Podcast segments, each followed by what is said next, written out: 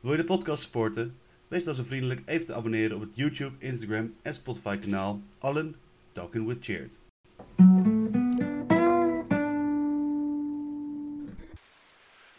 Een hele goede dag lieve mensen. Ik ben hier vergezeld door mijn lieftallige zuster Nina. Nina zegt hallo tegen de lieve mensen. Hallo lieve mensen. Zwaai vooral even naar de camera, dan voelen mensen zich eh, thuis.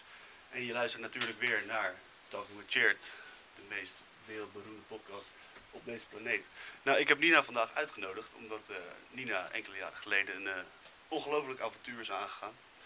En eh, ik heb het op deze podcast al vaker over China gehad. Over, ja, het is toch een super interessant land. Ehm, we hebben heel veel. Ik, voor, voordat Nina mij in geuren en kleuren gaat, gaat uitleggen wat er daar aan de hand is, lijkt het me leuk om een klein beetje mijn gedachten te delen erover, die misschien straks helemaal onwaar blijken. Ehm, ja, toch in de westerse wereld hebben wij een, een, het idee dat het in China mensen heel anders nadenken.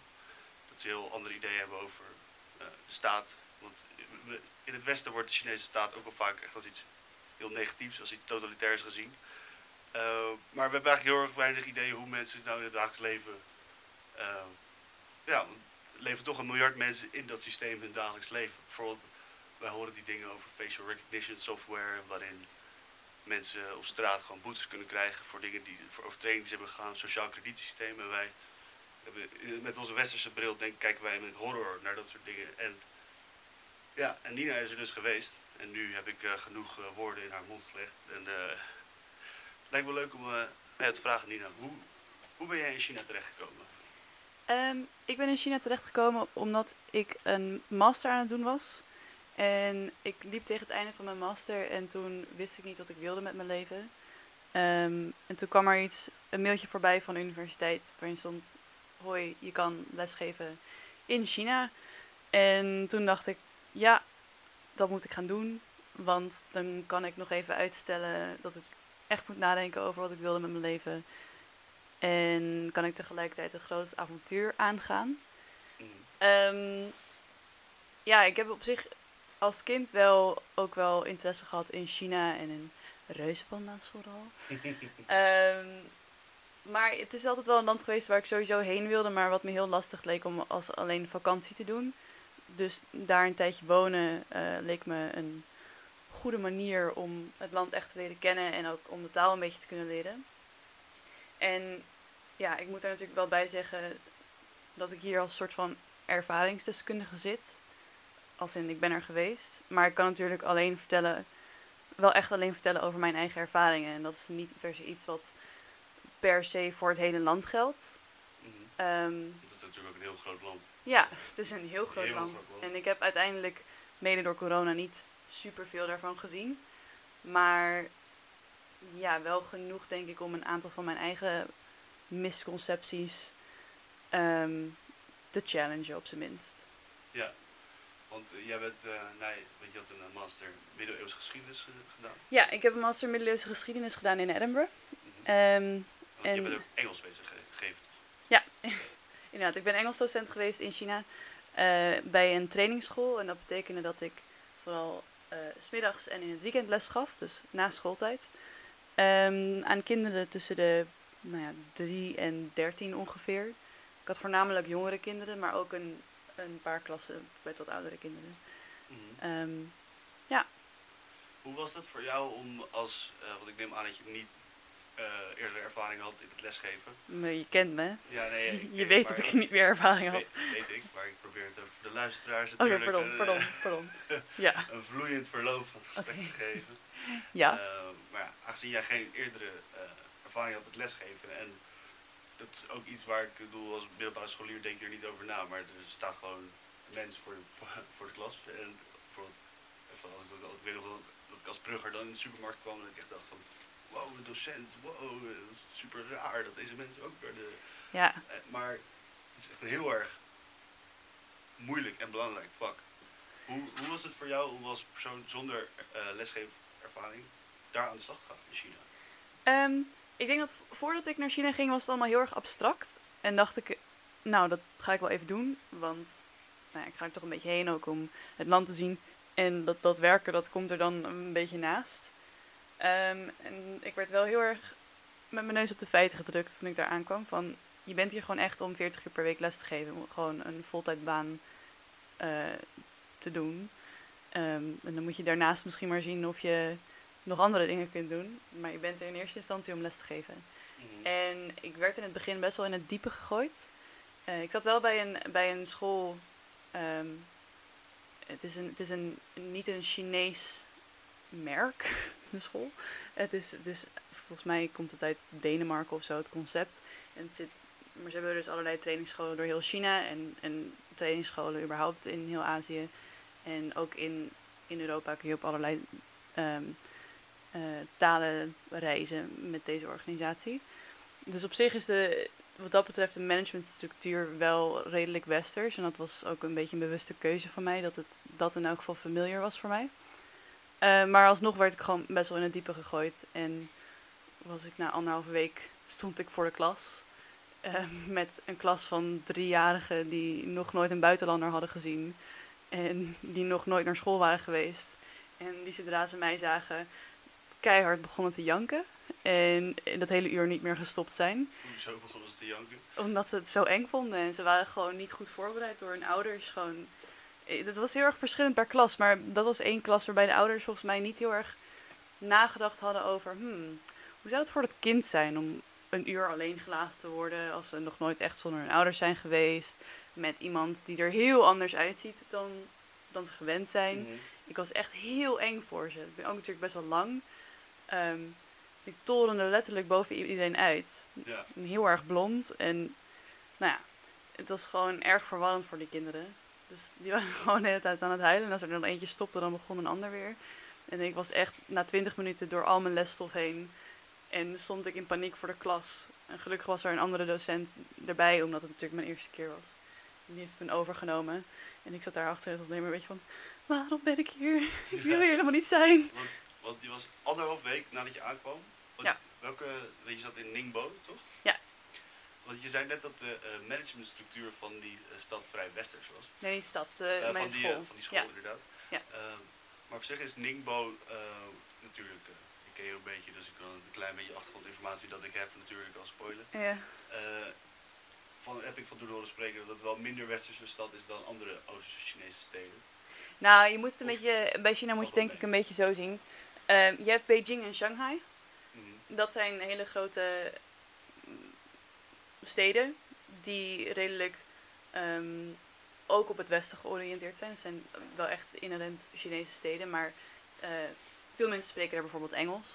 Maar het eigenlijk, zodra je die steden uit bent, zijn er niet heel veel steden die dat nog kunnen matchen. Ningbo is de tweede grootste stad van de provincie in welke ik zat. eh, met 8 miljoen inwoners. Eh, en overal Burger Kings en KFC's. Maar niemand sprak Engels. Ja. Wel mijn collega's, mijn Chinese collega's spraken allemaal wel tot op zekere hoogte Engels. Sommigen heel goed en sommigen wat gewoon conversationeel.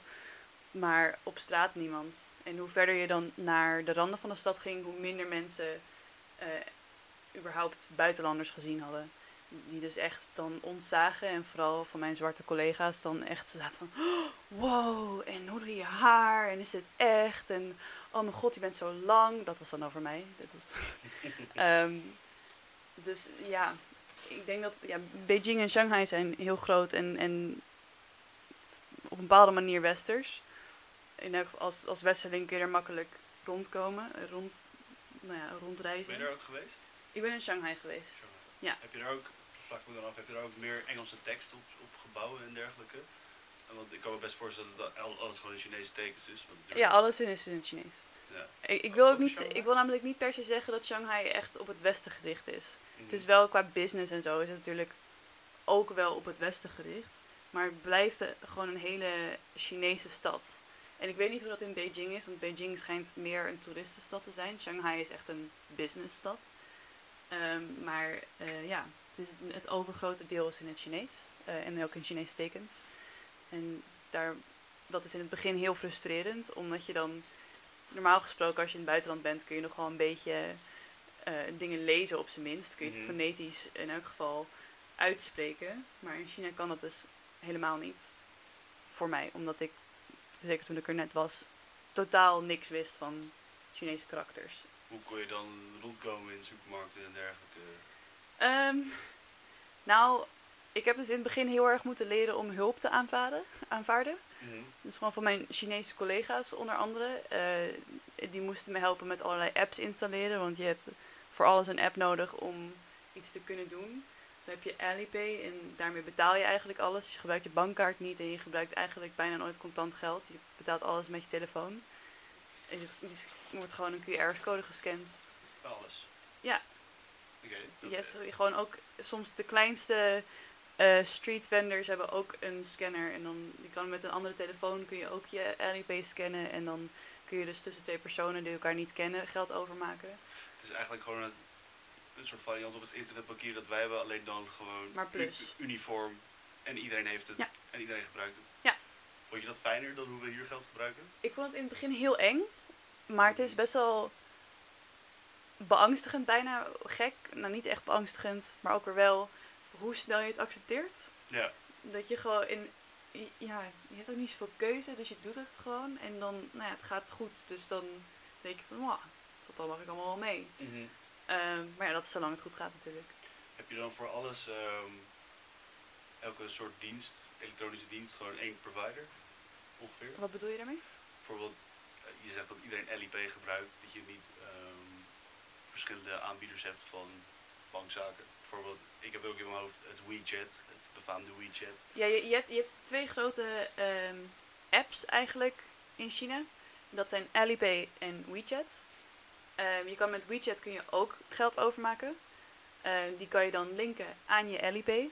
Want je hebt wel verschillende banken in China, maar het, het internetbankieren is Alipay. Dus je kan je, je bank kun je linken aan Alipay. Ehm, en in, in WeChat gebeurt alles.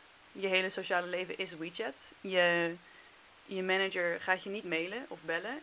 Iedereen stuurt elkaar appjes op WeChat. Een beetje zo, en dat gedeelte is dus een beetje zoals als WhatsApp. Maar het is nog veel uitgebreider dan dat. Je hebt allerlei mini- mini-programs waarbij je dus korting kan krijgen bij winkels. En mensen verkopen dingen via WeChat. En je hebt een soort van, zo'n soort van Instagram-feed. ehm, waarbij je dus kan zien wat activiteiten doen, wat mensen doen waarmee je dus WeChat vrienden bent. Wat op zich wel meer privé is dan op Instagram, omdat je alleen activiteiten kan zien van mensen die je daadwerkelijk als contact hebt. Mhm. En op Alipay heb je dan weer dingen als Didi. Dat is de, de Chinese versie van Uber. En je hebt echt honderdduizend andere programmaatjes die erin staan, die eraan is gelinkt zijn. alles is gewoon geïntegreerd in één. Pretty much, ja. En je hebt. Taobao. Hoe? Taobao. Taobao? Taobao is ook een app. En volgens mij is dat de originele versie van Alibaba. Dus het is eh, kopen, lekker shoppen online. Heb je dan ook als je die apps gebruikt ehm, wel reclames tussendoor? Ja, je hebt volgens mij wel. hoe kunnen we dat- Volgens mij heb je wel een aantal banners en zo, maar niet per se dat er echt van die pop-ups komen van Mhm. dit je- is een reclame.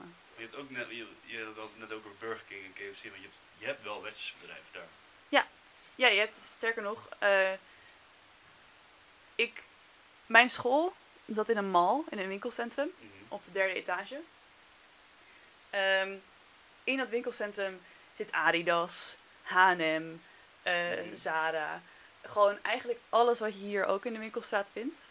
Ehm, zeker merken zijn ze heel erg fan van. Dat zijn Ja, de, westerse merken. de, ja, de, de, de wat opkomende middelklasse in, in China houdt het wel van merken. Mhm. Ehm, en aan de overkant van de straat, of schuin tegenover ons, onze mall, op dat kruispunt daar, eh, is in de tijd dat ik daar was, eh, een tweede mall geopend. Die nagenoeg precies dezelfde winkels heeft. En op de andere hoek van het kruispunt waren ze nog bezig met een nieuwe mall maken, waar ook weer dezelfde winkels in zouden komen. Ik weet niet zo goed waarom. Ik weet niet zo goed wat de logica daarvan is.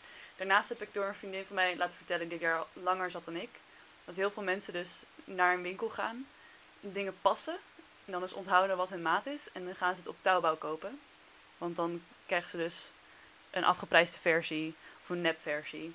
eh, van de echte merkkleding, bijvoorbeeld. Oké. Ik vind het wel. Hoe zien Chinezen dat dan dat er veel westerse producten zijn? Zien ze dat ook als iets. Wat je zegt dat eh, kledingmerken erg in trek zijn?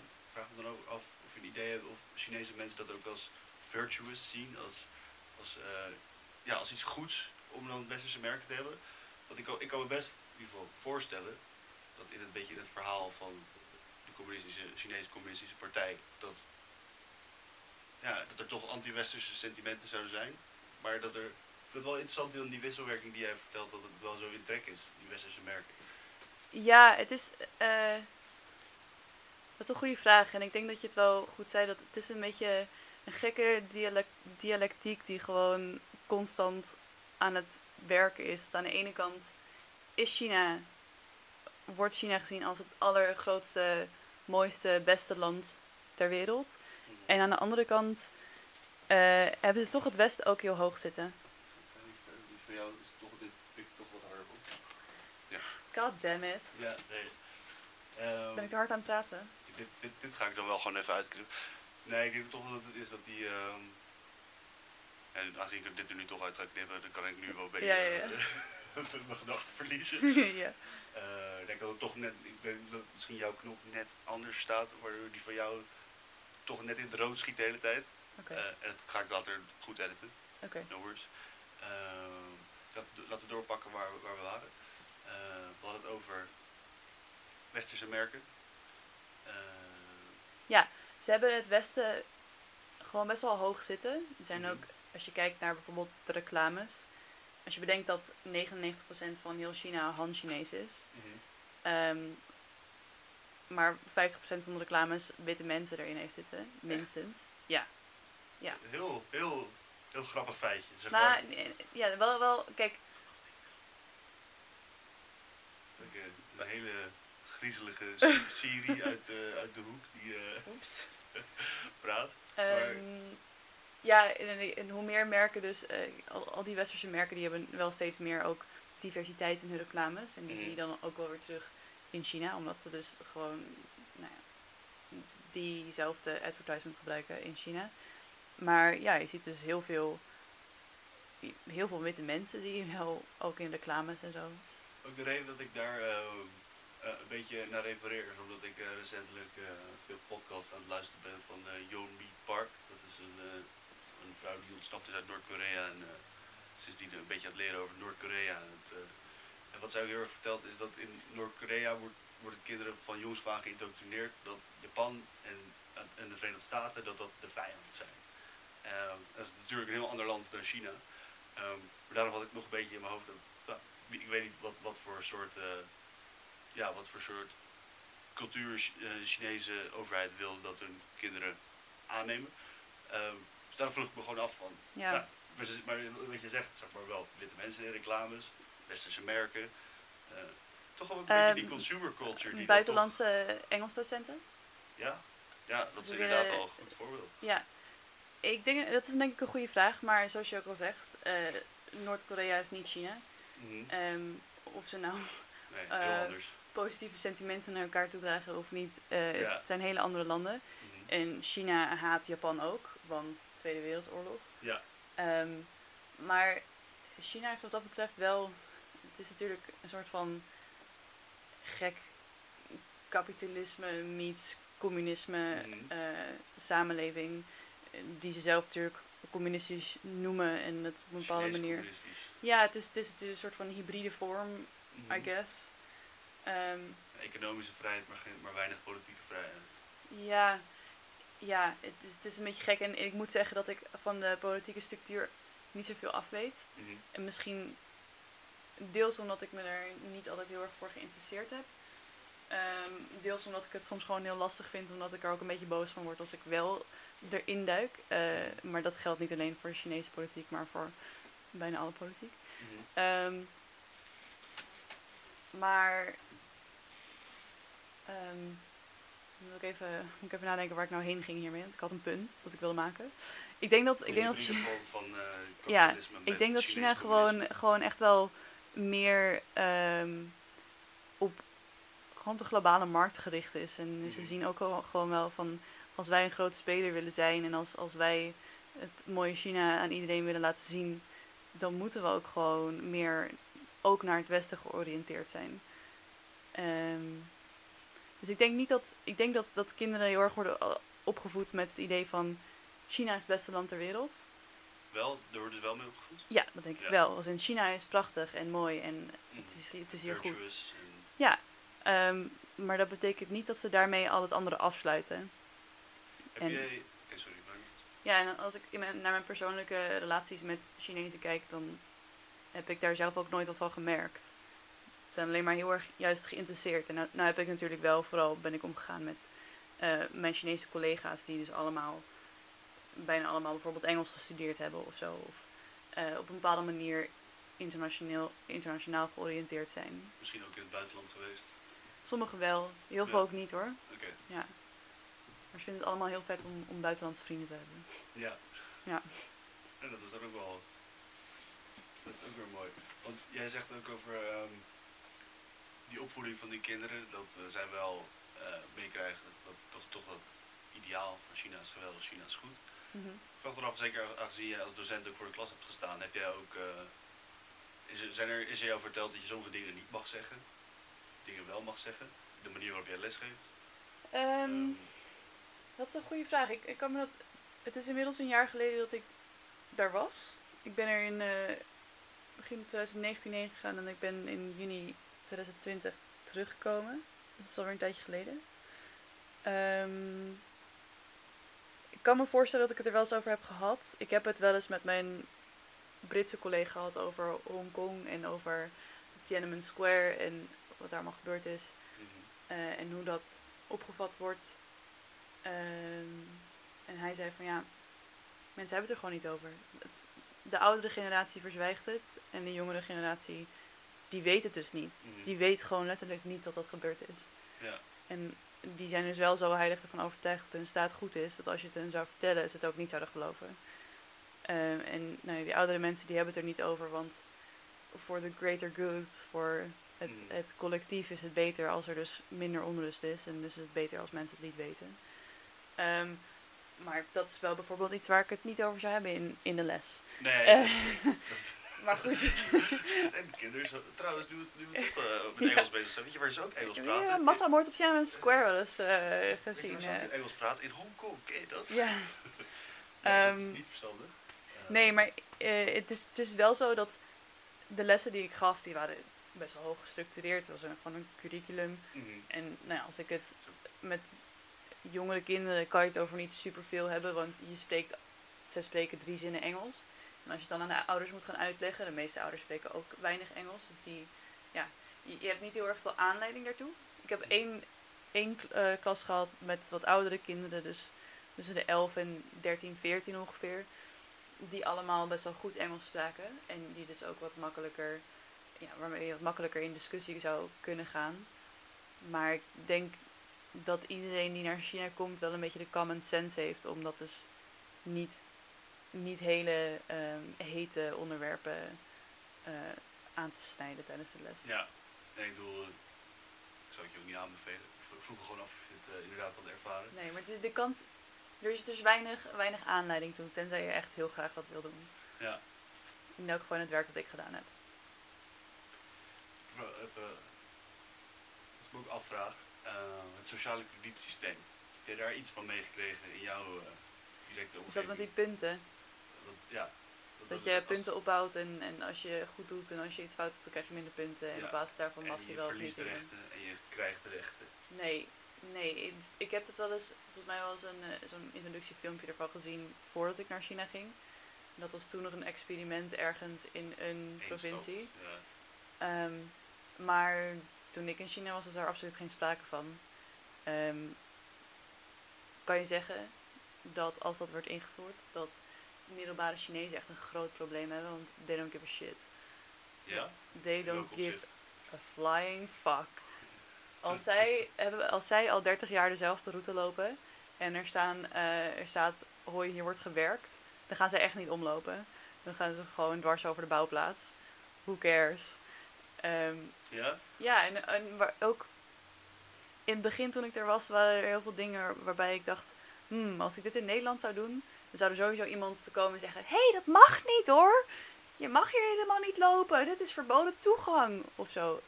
In China, als je, ja, als je geen andere weg ziet, dan ga je, dan, ja, ga je over de bouwplaats. En dan kijken de bouwvakkers je aan van... Oké, en dan gaan ze weer door. Ja. En ja, er zijn wel meer dingen ja, waar, waar je in Nederland een reprimande voor krijgt. Of alle, alle scooters die daar absoluut niet voldoen aan, gewoon absoluut niet veilig zijn, maar gewoon alsnog daar rijden. Nobody cares. Niemand, niemand gaat tegen je zeggen dat je het niet mag doen. Heb je het idee dat mensen daar een hogere gunfactor voor elkaar hebben? Ja, ze hebben gewoon een beetje zoiets van, we willen gewoon een beetje de lieve vrede bewaren. Dus eh, we gaan gewoon die confrontatie niet aan. En dat is Mhm. gewoon jouw eigen, dat is gewoon je eigen ding. Weet je? Als ik er geen last van heb, dan eh, ja, waarom niet? En dan zijn er natuurlijk een aantal grotere dingen die wel echt taboe zijn. Waar ook heel streng op gecontroleerd wordt. Maar zolang je, zolang je niet die regels doorbreekt, dan kan je eigenlijk best wel veel. Ja. Wat ik me ook afvroeg, jij hebt eh, Chinees geleerd, een beetje. Een beetje. Hoe was dat? Ehm, heel frustrerend in het begin. Ik eh, heb vanuit mijn school boden ze een cursus aan. Die heb ik natuurlijk met twee handen aangegrepen. Ehm, maar ik zat in eerste instantie in een klas met mensen die dus al nou ja, maanden, sommige jaren al in China waren. Eh, en ik was er net twee maanden. Dus ik kon nog niks. Eh, en in de les ging mijn Chinese docent meteen dus een aantal dingen in het Chinees zeggen. Dat ik echt dacht, wat de fuck zeg jij? Ik had geen idee. En iedereen begreep het meteen. En ik dacht, huh? Oh, je- al- al- waren het je westerse klasgenoten dan? ja. Ja, maar omdat die dus al langer in China waren, hebben ze gewoon Ah, al oké. door exposure gewoon meer woorden opgepikt. Ja. Dus eh, ja, gewoon dingen als hallo, dankjewel, uh, geef niet. Ehm, geen idee, ik had echt geen idee. Ja, dankjewel kon ik wel, maar dat. En hallo ook wel. Maar het, het, ja, dus in het begin was het de eerste les of twee lessen waren voor mij vooral heel frustrerend. Maar op een gegeven moment dan, eh, dan ja, zodra je een beetje de beginselen weet, ehm, wordt dat in elk geval minder en is het makkelijk om het bij te benen. Maar je begint met pinyin leren en pinyin is het fonetisch Chinees. Mhm. Want je kan alle karakters dus fonetisch uitschrijven. Oh, ja? Ja, en je leert over tonen en oh dus gewoon in eh westerse westerse letters. letters. Ja. Elk karakter is eigenlijk één eh, lettergreep. Want werkt het zo, eh, we hebben we hebben al vaker de term fonetisch eh, la- langs laten komen. Ons schrift is fonetisch, dus dat betekent dat als er een woord, het woord woord bestaat uit vijf letters en elke letter representeert een klank. Eh, maar Als je die aan elkaar rijgt, dan, heb je, dan kan je het uitspreken. klank. Maar ik dacht dat het Chinese schrift volledig non-fonetisch is. Dus de, Ja. de plaatjes, de, de tekens zijn af, losse woorden. Waardoor er ook gewoon honderden tot duizenden verschillende tekens zijn die je moet leren. Ja, er zijn 50.000 tekens of zo die je kan leren, geloof ik. Nou, wanneer, dan ben je echt vloeiend, geloof ik, als je 50.000 kan. 50.000 Er zijn er echt nog veel meer. Echt ehm, crazy. Maar nee, maar het, wat je. eh ons schrift is fonetisch. Dus je kan, als je een woord ziet, kun je het uitspreken. Maar je hebt misschien helemaal geen idee over betekenis. Bij het Chinees is het andersom. Als je een paar basisbeginselen kent van karakters, dan kan je het misschien niet uitspreken, maar dan kan je wel een beetje zien of raden waar het over gaat. Omdat je. Het, het is misschien een beetje lastig uit te leggen over een podcast. Nee, nee, ik, eh, Maar je hebt bijvoorbeeld eh, je hebt wat dan radicale heet. Ehm, ik weet niet of ik het nu goed ga uitleggen. Je, je, je hebt er zeggen 100, 148 standaard ehm, karakters. En eigenlijk zijn alle karakters zijn een combinatie van die 148. Dan kan het natuurlijk zo zijn dat je van die 148 er 5 neemt en die samen smasht. En dan daar komt dan een, een ander karakter uit. Dus er zijn een soort wel, als ik het goed begrijp, binnen de hele grote familie van Chinese tekens wel een soort van Bouwstenen. bouwstenen Ja. die her- te herkennen zijn. Ja. Je hebt dus bijvoorbeeld het teken voor water, dat zijn dan drie streepjes aan de linkerkant ongeveer. Dus als, als in jouw karakter die drie streepjes zitten, dan weet je dat het iets met water te maken heeft. En hoeveel cursussen Chinees heb jij gevolgd? Ehm, ik heb twee, twee cursussen gedaan. Eh, dus ze hebben een systeem mm, zoals Cambridge en zo, maar dan voor Chinees. En dat heet HSK. En daar heb je, ja, je hebt zes toetsen. En als je de zesde hebt gedaan, dan zou je zogenaamd vloeiend Chinees kunnen. Dat is een beetje Ja. debatable. Ik heb er twee gedaan. Mhm. Dus als ik naar. Ik wil graag ooit nog een keer drie doen. Maar bij drie eh, moet je dus alles zelf lezen in karakters. Dan heb je geen pinyin meer eronder Pittig. staan. Pittig. Pittig, ja, de stap is erg groot. Maar Chinees is. Ja, wat, wat ik wel nog wilde zeggen over Chinees leren. ehm, in het begin ging ik heel erg proberen alles letterlijk te vertalen van het Chinees naar Nederlands of Chinees naar Engels. Ehm, maar dat werkt niet. Want de taal is gewoon zo anders gestructureerd dan onze Indo-Europese talen. Dat je gewoon moet accepteren dat sommige dingen niet één op één te vertalen zijn. Dat je, en op een gegeven moment, omdat je er dan langer zit en meer Chinees hoort en meer Chinees spreekt met collega's bijvoorbeeld, ehm, dan, dan begint het een beetje soort van natuurlijk te komen. In, in China heb je vaak aan één woord al genoeg. Eh, daar hoeft niet een hele grammaticale zinstructuur omheen om, om het te laten kloppen. Ehm, en dat vind ik ook wel weer leuk. Ja, het is gewoon heel. Sowieso al. Nee, ik ken niet zoveel talen natuurlijk, in Nederlands en Engels. Maar. Gewoon een andere collectie aan woorden. vormt ook gewoon helemaal jouw subjectieve ervaring. Hoe jij gewoon. Net als dat woord gezellig. heel moeilijk te vertalen is naar andere talen.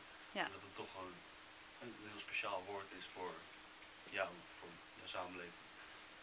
Ja, het is, eh, maar hoe, in hoeverre kon jij je verstaanbaar maken? Had jij het idee na twee cursussen? en Na twee cursussen en, en eh, wat blootstelling. Ja, Ehm, best wel oké. Ehm, kijk, als ik, als ik daar was geweest en ik alleen maar Chinees had gestudeerd, dan echt veel beter. Het is, ik denk dat het een beetje een mythe is dat het niet te leren is. Ehm, Want ik vind, als jij zegt dat je al best oké verstaanbaar kan maken, vind Ja. vind ik wel best maar je indrukwekkend. hebt, je hebt gewoon geen, je hebt gewoon nul handvatten. Waar Mhm. je als, je als je als Nederlander Duits leert, dan is zoveel lijkt op wat je al kent, dat je, dat je aan een half woord misschien wel genoeg hebt, omdat je de rest wel kan invullen met wat lijkt op Nederlands. Ja. Maar in het Chinees, ja, onze taal, niks van wat ik al kende lijkt op Chinees. Dus je moet het allemaal opnieuw leren. Mhm. Ehm, dat maakt het denk ik lastig voor Europe Europeanen of mensen die een Indo-Europese taal als moedertaal hebben. Ja. Ehm, maar vice versa is het ook zo voor, voor Chinezen. Is dat een van de redenen dat Engels zo moeilijk is voor ze. Chinees is heel moeilijk voor ons en Engels is heel moeilijk voor Mhm. hun. Je hebt het live mee mogen maken. Ja, en, en zij hebben bijvoorbeeld, ze hebben één woord voor hij, zij en het. Ehm, dat is ta.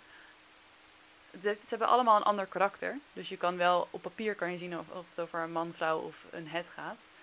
Ehm, maar ja, dat maakt dus wel voor, dat het voor hun vaak lastig is om hij en zij te gebruiken in het Engels. Dat ze dus heel vaak over vrouwen zeggen, he said this. Mhm. Ehm, ja, dat is logisch, omdat ze dat in hun taal niet hebben. Dus dat is een heel nieuw concept dat zij dan moeten leren. Dat, er dus, dat je ook in de gesproken taal daar onderscheid in maakt. En je hebt geen echte werkwoordvervoegingen. Ehm, je hebt, ja, particles, zoals dat dan heet. Dus je zegt lopen gisteren, eigenlijk. Of lopen verleden tijd. Dat is eigenlijk, als je het heel letterlijk zou vertalen naar het Nederlands, is dat een beetje wat je zegt. Maar in het Chinees is dat gewoon grammaticaal, is dat de grammatica. Ehm, maar ja, als zij dus Engels moeten leren, waar je dus zes verschillende verleden tijden hebt, ja, dan raken ze daar heel erg van in de war. Mhm. Want zo heb je dat niet in het Chinees. Je hebt niet dat je één een woord moet vervoegen. Oké. Dus het is eh pittige kluif voor de Chinezen. Ja, Maar- en een pittige kluif voor mij. Want Ja. uitspraak is zo belangrijk. Mhm. Want als je het verkeerd uitspreekt, dan zeg je gewoon een ander woord. Ja, en dat begrijp je niet. Nee, dat begrijpen ze gewoon echt niet. Dan, Nee. dan loop ik tegen ze te roepen, eh, ik wil dit. En ze kijken me echt zo raar aan. Ja. En dan is het na, na vijf minuten, oh, bedoel je dit? En voor, voor mij klinkt het dan alsof het Mhm. precies hetzelfde is, maar dat is het niet. Ja. Dus daar moet je dan, hoe vervelend dat ook kan zijn, je moet dat gewoon accepteren. En dat gewoon, je moet gewoon leren. Je wel het idee dat je echt respect krijgt van Chinezen op het moment dat jij hun benadert, bena- benadert in hun eigen taal? Ik denk echt, ik vind het zo leuk als je, als je een klein beetje Chinees probeert te spreken. Ehm, het- ik denk dat dat op zich overal wel een beetje zo is. Van in alle landen waar men niet verwacht dat je hun taal spreekt. Ik vind het echt zo leuk als je het probeert. Ehm, en dan komt er alsnog wel heel vaak heel erg veel verwarring bij.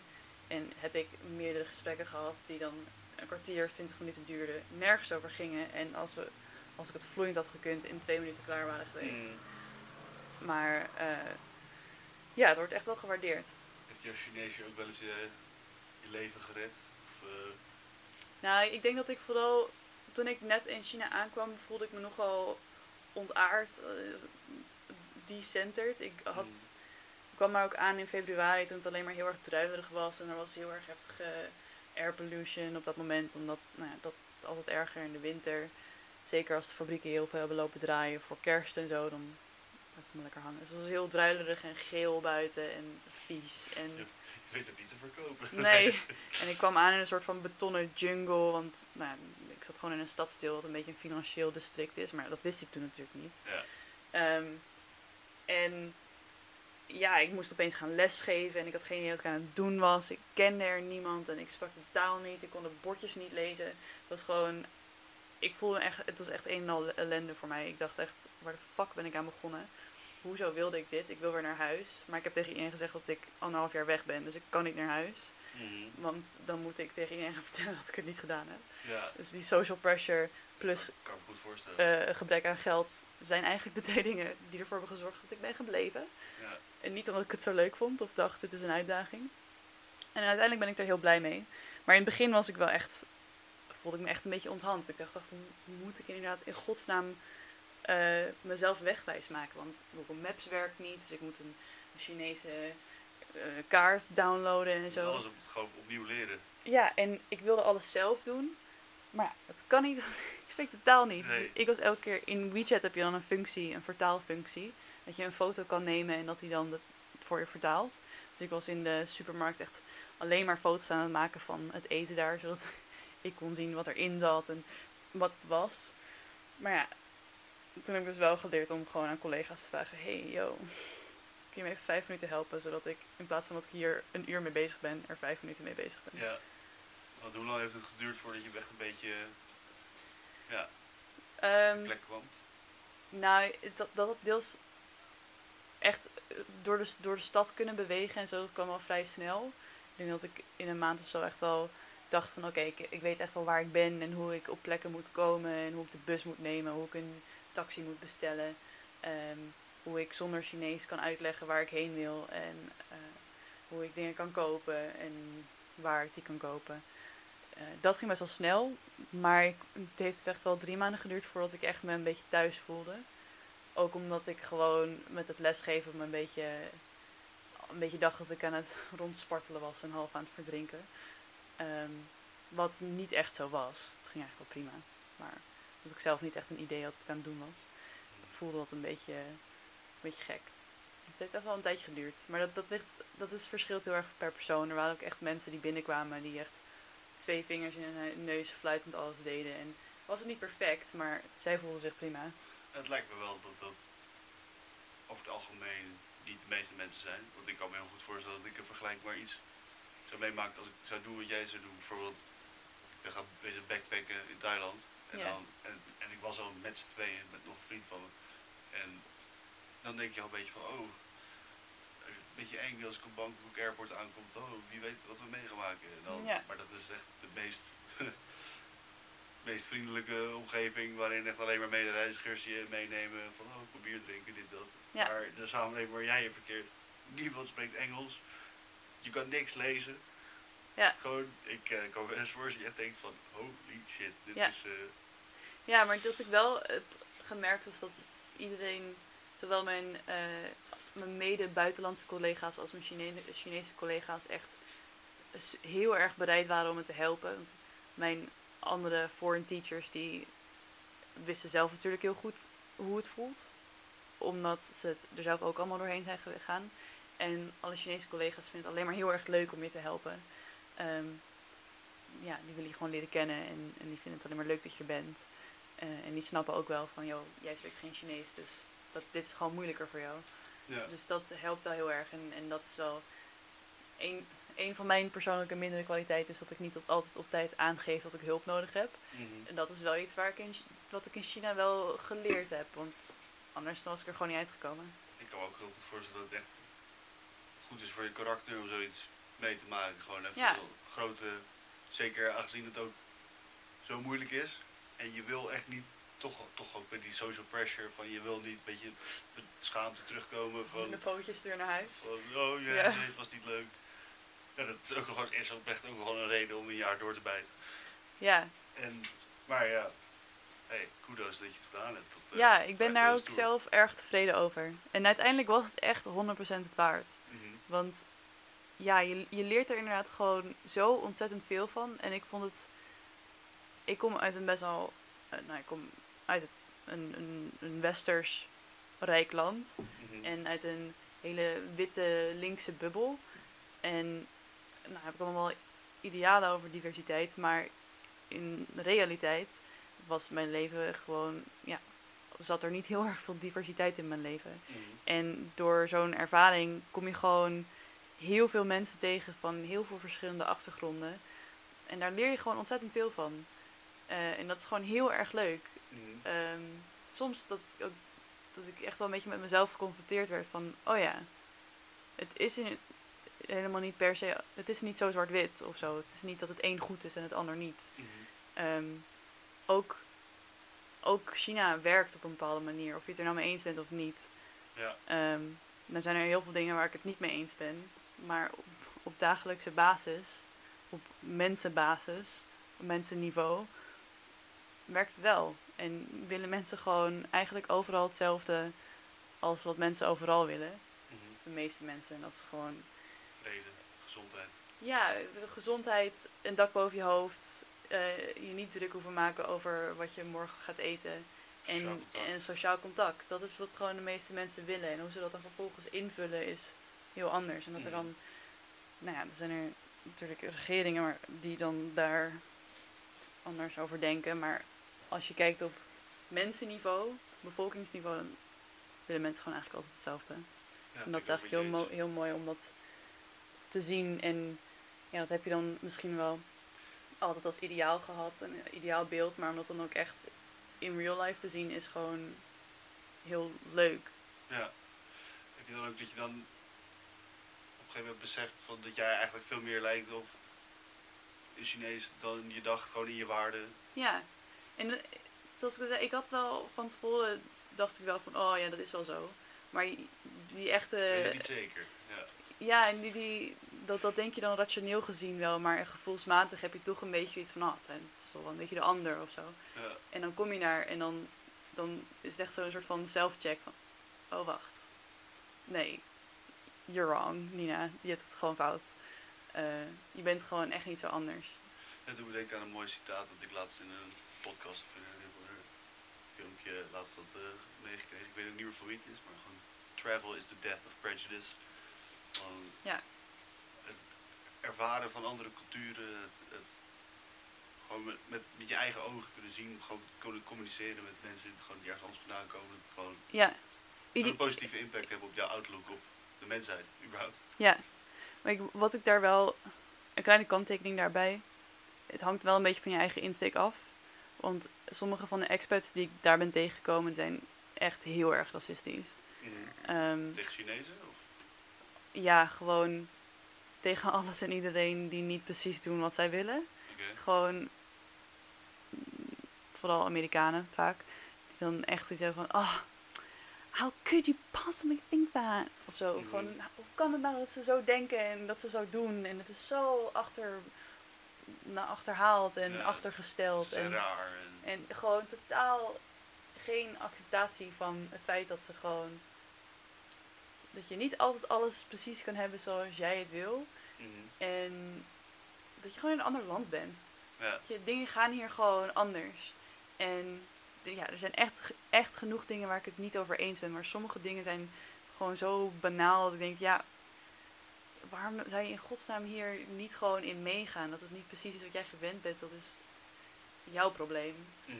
Ehm, dus dat, daar verbaast ik me eigenlijk ook een beetje over. Dat er echt nog best wel veel mensen zijn die gewoon wel dus naar het buiten, veel, veel buiten, in het buitenland zijn geweest. En dan alsnog gewoon echt racist zijn. Mhm. Dat is ook wel Dus het hangt ook een beetje van je eigen instelling af. zeker waar. Ja.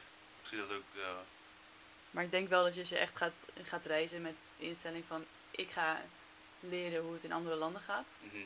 Zeker, ben ik het Ja. helemaal eens. Ik denk dat ook misschien die business bubble dan ook wel Ja, niet de beste nee, ik denk het ook niet. vorm van reizen kan zijn. Want je gaat dan toch meer voor business dan voor reizen. Ja. In de zin, reizen in de zin van andere culturen leren kennen. Nog een ander interessant eh, eh, onderwerp waar ik eh, heel cool natuurlijk om een on- onderwerp dat je zelf aandraagt interessant te noemen. Maar Ja. het, het onderwijs in China. Je hebt me wel eens verteld dat Chinese kinderen een stuk meer naar school gaan dan wij. Ja, Zou je daar wat over kunnen toelichten hoe, ten eerste hoe Chinese kinderen, hoeveel meer ze naar school gaan en ook hoe, hoe ze anders naar school kijken. Want ik weet ook uit mijn eigen ervaring in het kring omheen, tot het einde van de middelbare school hebben heel veel mensen echt een aversie tegen school. Veel heb ik het idee. ik niet hoor. Nee? Ik Nou vind ja, school altijd leuk. Oké. Eh, Maar in ja, mijn- nee, in veel mensen vinden het In mijn leuk. eigen subjectieve ervaring heb ik eh, Ja, veel, veel mensen gekend die Ja. school echt niet leuk vonden. Ja. Ehm, Nee, ik, ik, kijk, ik heb... Oké, wat ik nu ga vertellen is, is een deel first-hand experience. mhm. En een deel van wat ik na afloop ook wel gelezen heb. Ehm, wat, ik, wat je heel erg merkt als je in China les geeft, is dat eh, kinderen die gaan daar gewoon naar school, vijf dagen in de week, zoals wij.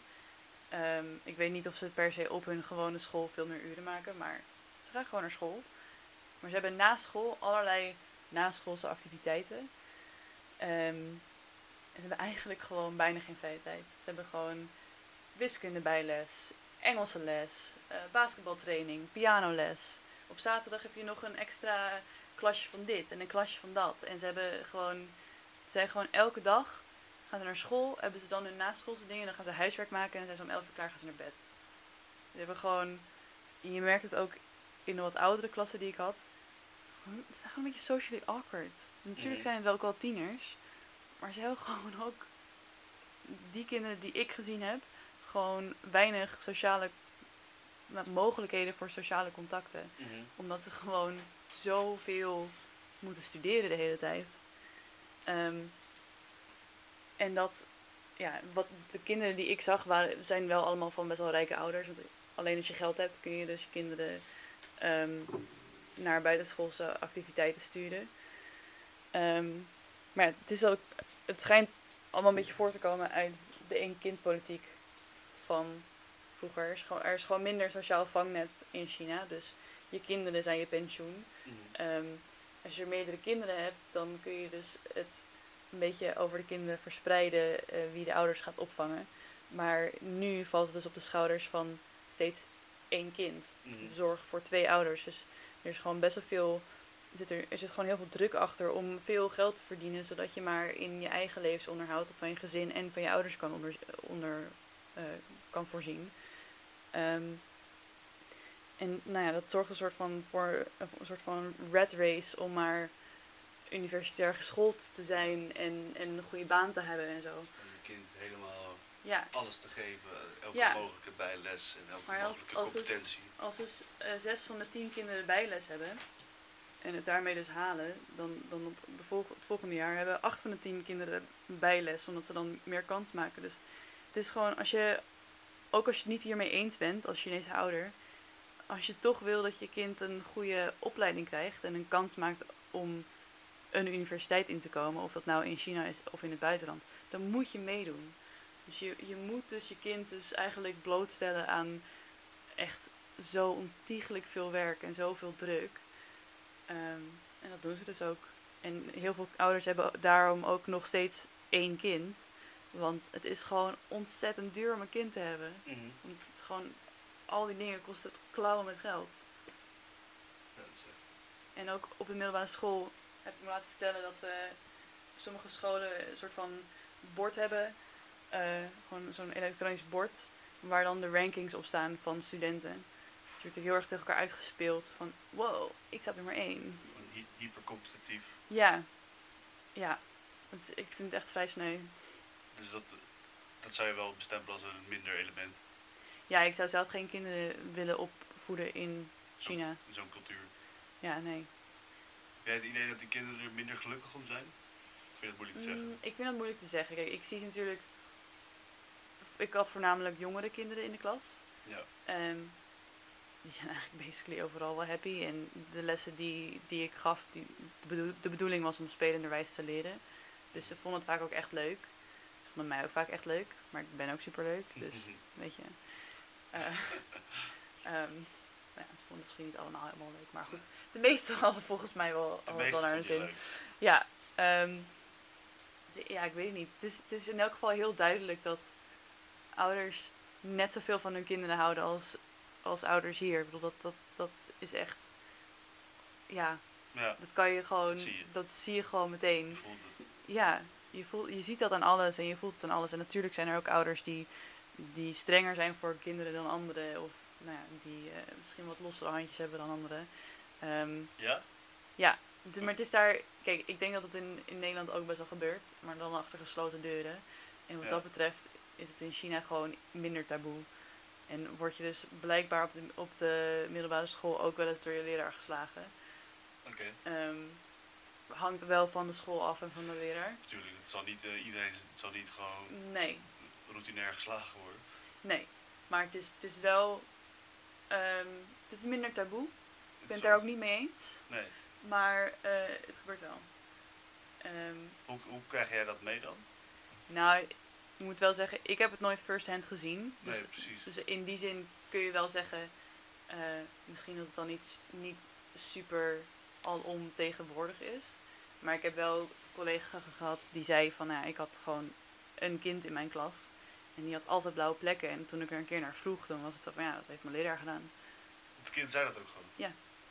En dat, ja, ik neem aan dat de leraar daar niet... Dat, Nee. Ik weet niet of je het ook het verhaal ge- genoeg weet. Ik weet niet, kijk, dit is alles wat ik het van het verhaal weet. Maar ja. ik ga er een beetje vanuit dat de meeste leraren daar niet per se op aangesproken worden. Misschien ook een beetje vanuit het, idee van hmm, laten we maar de lieve vrede bewaren. Laten we maar niet te moeilijk doen over dit soort dingen. Dat is ook wel echt... Maar nogmaals, niet alom tegenwoordig. Nee, nee, zeker.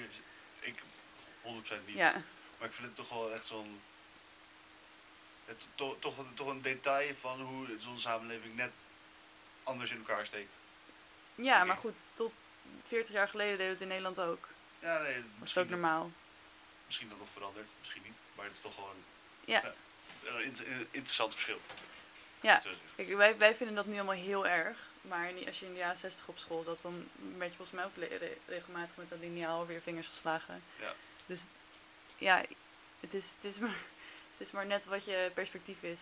Mhm. Eh, en ik- kijk, nogmaals, ik ben het er niet mee eens. Maar ik denk dat het wel goed is om een beetje de nuance te blijven opzoeken. Ja. Nu bijvoorbeeld het eh, onderwerp van eh, onderwijs, wel even op blijven hangen. Ja. Ehm, want jij bent ook docent geweest ten tijde van het begin van de coronapandemie. Ja. En de befaamde, beruchte stad Wuhan Mhm. lag niet heel ver van jouw stad af, toch? Moi, wat, wat- wel ver. wel ver. Kijk, op de kaart van China lijkt het nog redelijk dicht bij elkaar, maar China is een enorm land. Dus ja. Want hoe ver la- lag die stad eh, voor jullie af? Eh, nou, het lag in een andere provincie. Ik denk dat het met de trein, drie uur met de trein is of zo. Mhm. Met een, een, een hele snelle trein. Pakweg duizend kilometer of zo. Ik, heb, ik eh, kan die inschatting nu denk ik even niet maken. Oké. Maar wel, wel is dusdanig ver dat ik me daar niet zo druk om heb gemaakt. Nee, snap ik niet dat je je daar sowieso. Ik, ik ga ervan uit dat helemaal aan het begin van de crisis niemand op de wereld zich er nog zo druk om maakt. Of Nou, oké. Ik, ik wil je wel een time...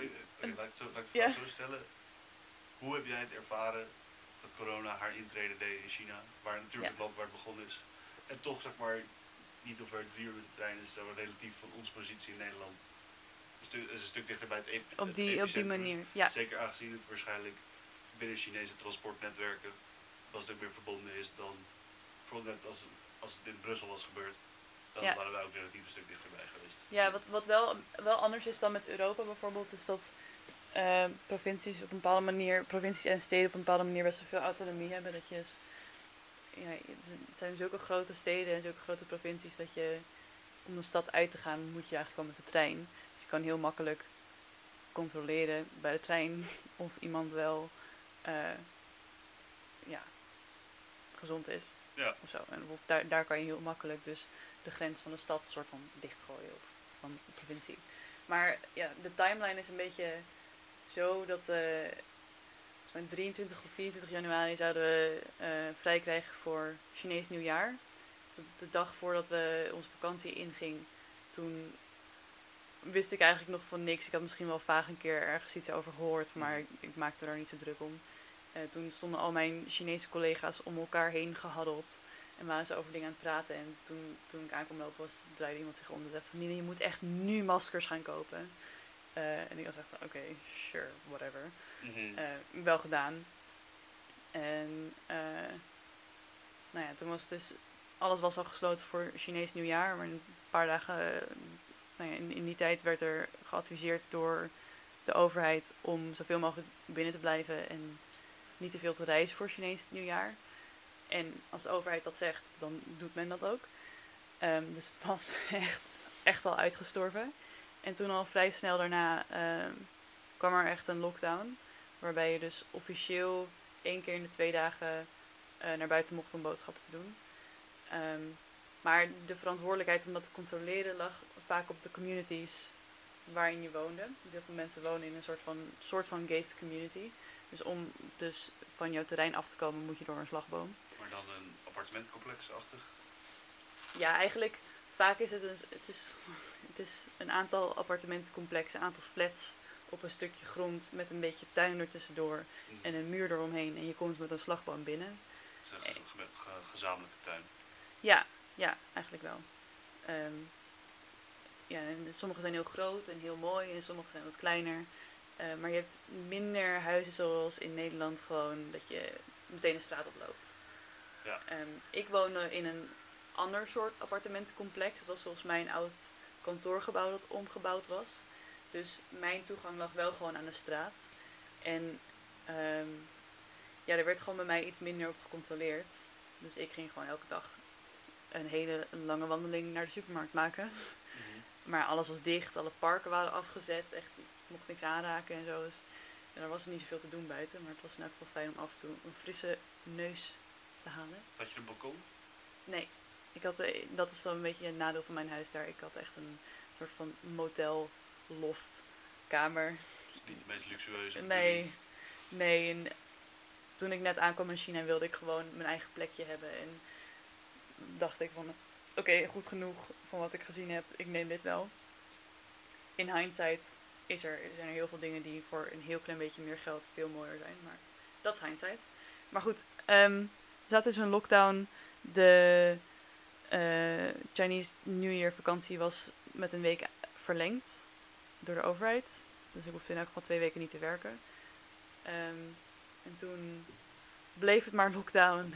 en bleef het dus maar eh, ja, Ellendig. En toen moest onze school dus heel snel schakelen van wat gaan we nou in godsnaam doen.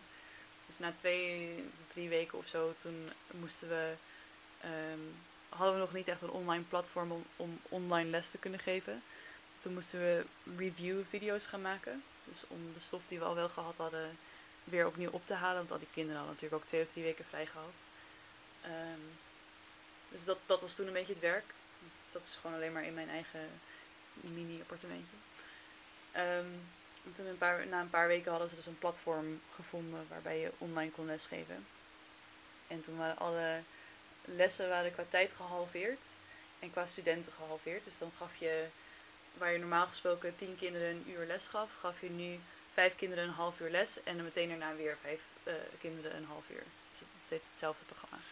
Dat is- Dat vijf kinderen eh, in een half uur klinkt nog wel een soort van te doen. Maar was het niet absolute hel om Chinese kinderen online les te geven? In het begin, kijk, in het, be- überhaupt in het begin als je met een nieuwe klas begint en het zijn hele jonge kinderen die nog nooit les hebben gehad, ben je dus heel lang bezig met gewoon een soort van command leren. Zoals je misschien ook bij honden doet. Gewoon leren van als ik dit zeg, dan wil ik dit van je. Ja. En dat, dat duurt best wel lang, want ze je spreekt niet dezelfde taal. En het zijn kinderen, dus die, die, die doen soms gewoon een beetje wat ze zelf willen. Ehm, dus dat is eigenlijk een groot deel van wat je in het begin doet. Is gewoon een soort van eh, orde in de chaos scheppen. Zodat je aan één handbeweging weet ze precies wat ze moeten doen. En ehm, nou ja, het voordeel van live lesgeven is dat als, het, als ze het even niet begrijpen, kun je gewoon George bij zijn schouders pakken en een soort van rustig zo in de cirkel bewegen. En zeg je, dit is wat ik bedoel. Goed door elkaar schudden. Kijk, ik doe dat dus niet. Ehm. Maar ik zat wel te denken, in Nederland kun je ook dat niet zo makkelijk doen.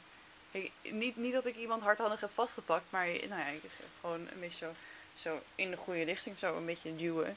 Maar niet, niet hard, maar gewoon een beetje zo'n klein, kleine aanzet geven om, het, om in de Mhm. goede richting te gaan. Ehm, maar dat kan, kan als je live les geeft, kan dat. Maar als je online les geeft, kan dat niet. Mhm. Dan moet je ze dus gaan leren. We hadden dus wel een platform waarbij je dus ook af en toe kon tekenen en zo. En dingen kon verslepen. Eh, en ik had dan allemaal spelletjes bedacht met... Dan had ik een, zo'n een PowerPoint presentatie gemaakt met allemaal plaatjes erop. En dan moet je, moest je die connecten en zo. Van, of het woord aan, het, aan, het, aan de afbeelding verbinden. Ehm, maar ja, dan moet je, moet je dus eerst leren dat ze dat dus kunnen doen. Maar ja, hoe ga je ze dat leren als je zelf ook op zo'n mini-schermpje alleen maar te zien bent? Ehm, Lastig. Dus, dus dat is in het begin, ben je dus heel lang, voordat je de les begint, ben je heel lang aan het nadenken van, nou, hoe ga ik dat in godsnaam overdragen? Gelukkig ken je ze al, want het zijn jouw, het zijn jouw kids. Ehm, maar ja, dat, daar ben je dus heel lang mee bezig. En op een gegeven moment snappen ze het en dan, en dan gaat het heel makkelijk. Want dan weten ze gewoon, oh, dat is dit spelletje. Oké, dat ken ik. Eh, ik weet hoe dat moet. Ja, zoals Eh. commando's een beetje... Maar het is, het is wel lastiger, omdat ze hebben gewoon meer afleiding als ze thuis zitten. Dus ik- ja, het is gewoon lastiger voor ze om dan de hele tijd op te blijven letten. Ja, ik vind het eh, erg eh, indrukwekkend. Want eh, het is voor mij sowieso het hele lesgeven via Zoom is al iets dat ik, waar ik heel veel respect voor docenten heb gehad over de hele wereld die zich hebben, maar hebben moeten aanpassen en moeten Mhm. herpakken. Ik bedoel, ik heb er zelf in gestudeerd. Ik heb mijn hele, ik heb, een ik heb een master gedaan en ik ben vijf keer op school geweest. Ja. School, de universiteit. ja. En, eh, Ook, ook vrij kut lijkt me dat. het was, ja, ik moet zeggen dat ik er aan het einde ook wel echt eh, helemaal klaar mee was. Ja, Het was, eh, Dat kan ik... was niet geweldig. Ook ja. gewoon, ik merkte ook wel dat de kwaliteit van het onderwijs, onderwijs, ondanks dat ik echt heel veel respect heb voor mijn docenten. Nou, de meeste, er was er wel eentje waarvan ik denk van, nou, laat ik daar maar niet op ingaan. Maar ongelooflijk veel respect voor mijn docenten, hoe ze het hebben aangepakt. Maar ondanks dat zij hun best deden, was het gewoon echt, ja, ja. was het af en toe wel gewoon echt kut. Zeg maar, Ja, het is echt een vak apart wel hoor, via Zoom lesgeven. En je Zeker. kan gewoon minder lang je aandacht erbij houden. Maar ik heb er sowieso al respect voor.